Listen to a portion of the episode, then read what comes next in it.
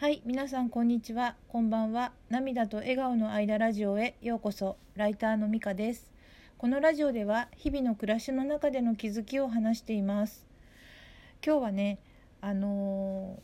一つあの昨日のお知らせのね訂正をさせていただきたいのと、あとあの最近ね何かとお話ししている褒め立つについてね少しお話ししたいなと思います。まずあの訂正なんですけれどもあの昨日ね1月15日に私が初めて Facebook ライブのパーソナリティを経験しますっていうお話をしてねそれはどなたでも見られますよっていうお話をねしたんですがごめんなさいすいちょっと違っていました。あのー昨日確認したところ、あの今回のね Facebook ライブはまずあの Facebook をやっている人でなおかつ願い星プロジェクトというコミュニティがね Facebook の中にあるんですがその Facebook ページにいいねボタンを押していただいてあのそのページをフォローしている人が見られるっていうことなんですね。あるいはまあ誰かその番組を見た誰かとつながっていてシェアされるとかそういった形ということなんですね。なので完全なクローズドではないけれどちょっと完全なオープンでもない感じということで。すいません私の勘違いでした。あの Facebook ライブね最近なんかこうやってる人が多くってあのその放送の仕方とか、まあ、設定とかあってそれによってはねその誰でも見れますよっていうあの番組もねあるのであのちょっとね私勘違いしてたんですけど今回に関してはあの先ほどね言ったような形ということなんですね。なのでまあいらっしゃらないと思うんですけどもし万が一ねあの私がそのパーソナリティを経験してるやつとかあるいはまあ他の方のでもね願い星チャンネル見てみたいなって思ってくださったりあるいはねあの願い星プロジェクトって何？ってちょっと興味を持ってくださった方はねあの Facebook で願い星プロジェクトにいいねをね押していただいてフォローしていただけると嬉しいなと思います。えっと、一応念のためというかそのページのねリンクをこちらのラジオの説明欄に貼っておきますので、えっと、よかったら見てください。で昨日もなんか打ち合わせをしてとてもね楽しい時間が過ごせたんですけどあの一緒にねパーソナリティをやってくださるね方がねとてもいい方でね楽しくってなんかもうその打ち合わせとかでいろいろエピソードがねあるんですけど細かいお話はねライブ配信が終わった後あの後日談としてねまたこちらでも話せたらいいなと思っています。で打ち合わせをしながらなんか気づいたことなんですけどなんか自分結構受け身であね企画してくれた通り「はいはいはいはい」っていうかあそれに合わせてねやるのかなってなんか自分でぼんやり思ってたら結構なんかいろいろアイデアが浮かんでこんなアイデアがあるんですがどうでしょうとね割と積極的に提案している自分に気づいてねびっくりしたり嬉しくなったりまあそれをね尊重してくださるねそのもう一人のパーソナリティの方にねとても感謝していますまたその話もあの後日談としてするかもしれませんであの願い星プロジェクトとはね昨日もねお伝えしたようにあの明日へのね希望の願い周りに感謝の気持ちを伝えていくっていうことを目的としたプロジェクトなんですが、えっと、それをなんかサポートしてるのが褒め立つっていうことになってるんですね。で褒め立つって何っていうことなんですがちょっとね今日はねそれをね少し説明させていただきたいなと思います。と褒め立つとはね褒める達人のことなんですけれども社団法人日本褒める達人協会っていう協会がありましてそこの理事長の西村孝義さんがね、あの提唱というか、あのあの言われ始めた言葉なんですね。で、えっと、私はねその協会の認定講師であるんですがそのご縁でね今回願い星チャンネルのパーソナリティをすることになりました。で皆さんね褒めるって聞いた時どんな思いがしますかね？なんか褒められたら嬉しいとか褒めるってことはいいことだっていいイメージをねで捉える方もいらっしゃると思うんですが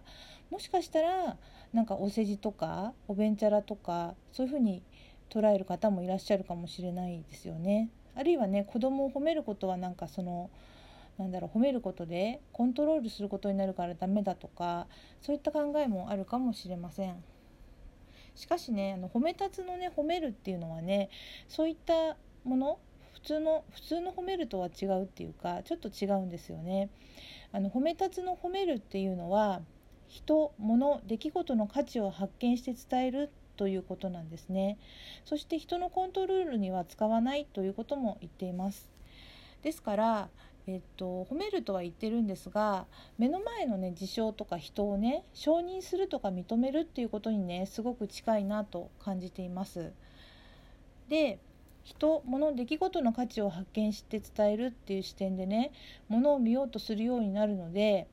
あのどうしてもね人は本能的には欠点をね探しちゃうところがそれは誰でもあるんですけれども意識することでねあのいいことを探すようになるんですよね。そしてね気づいたらねそれを例えば人のいいところだったらあの言葉で伝えるとかあるいは物とかだったらまあ自分で感じるとかそういうことになると思うんですけどあのそうするとね自分も幸せな気持ちになるし相手もねそう感じてもらえる可能性が出てくるんですね。ただし伝えた時にね必ずしも相手が喜ぶとは限らないじゃないですか。まああのねなんかちょっといぶかしげに思われてしまうこともあるかもしれないしあのね素直に「ありがとう」って言っていただけたらねあのいいんですけど必ずしもうまく伝わるとは限らないんですがだから相手の反応は期待できないというかしないようにはしないといけないというかなんだけど私はこう思いましたって伝えることでねだんだん伝わることもね結構増えてくるなとあの私は経験上思います。でえっと、褒め立つというのはね一応ね検定になってるんですね。で3級2級1級ってあってさらに認定講師っていうものがあるんですが、あのー、3級はね何も勉強しないでっていうかフラッとね来てね体験してもらうものなんですね。で2級は少し筆記とかあるので、まあ、事前にちょっとテキストがあるのでそれを読んでもらって参加してもらうって筆記とあとは講義受けてやるものなんですけどで1級はねまたその褒め立つをね実践した報告会みたいな感じなんですね。それであの認定講師っていうのはもっといろんなねあのそうだななんか心理学とかそういうのも含めたあの学びとかもあるんですけどあの私はねその5年前にこの認定講師養成講座っていうのを受けて認定講師になったんですよね。だけどあの子育て中っていうこともあってねなんか人前で講師をしてお伝えするっていうことはちょっとできてなかったんですね。でその代わりに私がやってきたのが褒め立つを体現することでした。体現といってもね、あのー、なんて完璧にねはできないのでできたりねできなかったりなんですけどそれでもふと思い出してね何か目の前に起こ困ったことが起きた時にこれはね何のチャンスだろうって考えて考えたりとかあるいは子育てでね目の前の息子がね困難に向かい合ってる時に、まあ、スモールステップいきなりこう何て言うのかなここまでやろうっていう大きな階段ではなくって小さい階段を提示してね一つずつクリアするごとになんかそのことをね認めてねぎらい応援するというようなことをあの心がけた時もありました。でそれらをね今思えばあの褒め立つで学んだことのようことの体現のような気もしています。あの褒め立つのね検定検定に合格するとその都度認定証がもらえるんですがそのカードの裏にはね褒め立つにふさわしい考え方と行動っていうのが書いてあってその一つにね全ての人の可能性と成長を信じるっていうものがあるんですね。全ての人っていうことなんでまずは自分の可能性と成長を信じることが大切だということなんですがまたね子育てとかあるいはね職場の部下とか後輩とかそういった誰かの成長をね見守る立場の時にこの言葉が割とねいい支えになってくれるなと感じています。えっと、前にもねラジオでお話ししましたが心配するよりもね信頼することで相手のパフォーマンスも上がったりすることもあるかもしれないなと思ってるんですがとはいえねコントロールすることには使わないっていうことでもあるので、まあ、その辺りがちょっと難しいところなんですが私もね迷いながら悩みながらなんか進んでいるような感じです。けれどもこの褒め立つの考えはね生きるヒントになるっていうかふとした時にそういえば褒め立つで学んだことにこんなことがあったなとか思い出してなんか心が楽になったりとかもするのでね是非ねちょっと気になった方はね是非ねホームページのあのリンク貼っておきますので覗いてみてください。ということであの今日もね昨日言ってたライターの仕事がねまだ終わってないんですよ。なのでちょっと午後はそれを頑張りたいなと思います。では、ま、今日のラジオはこれで終わります。最後まで聞いてくださってありがとうございました。ではまたさようなら。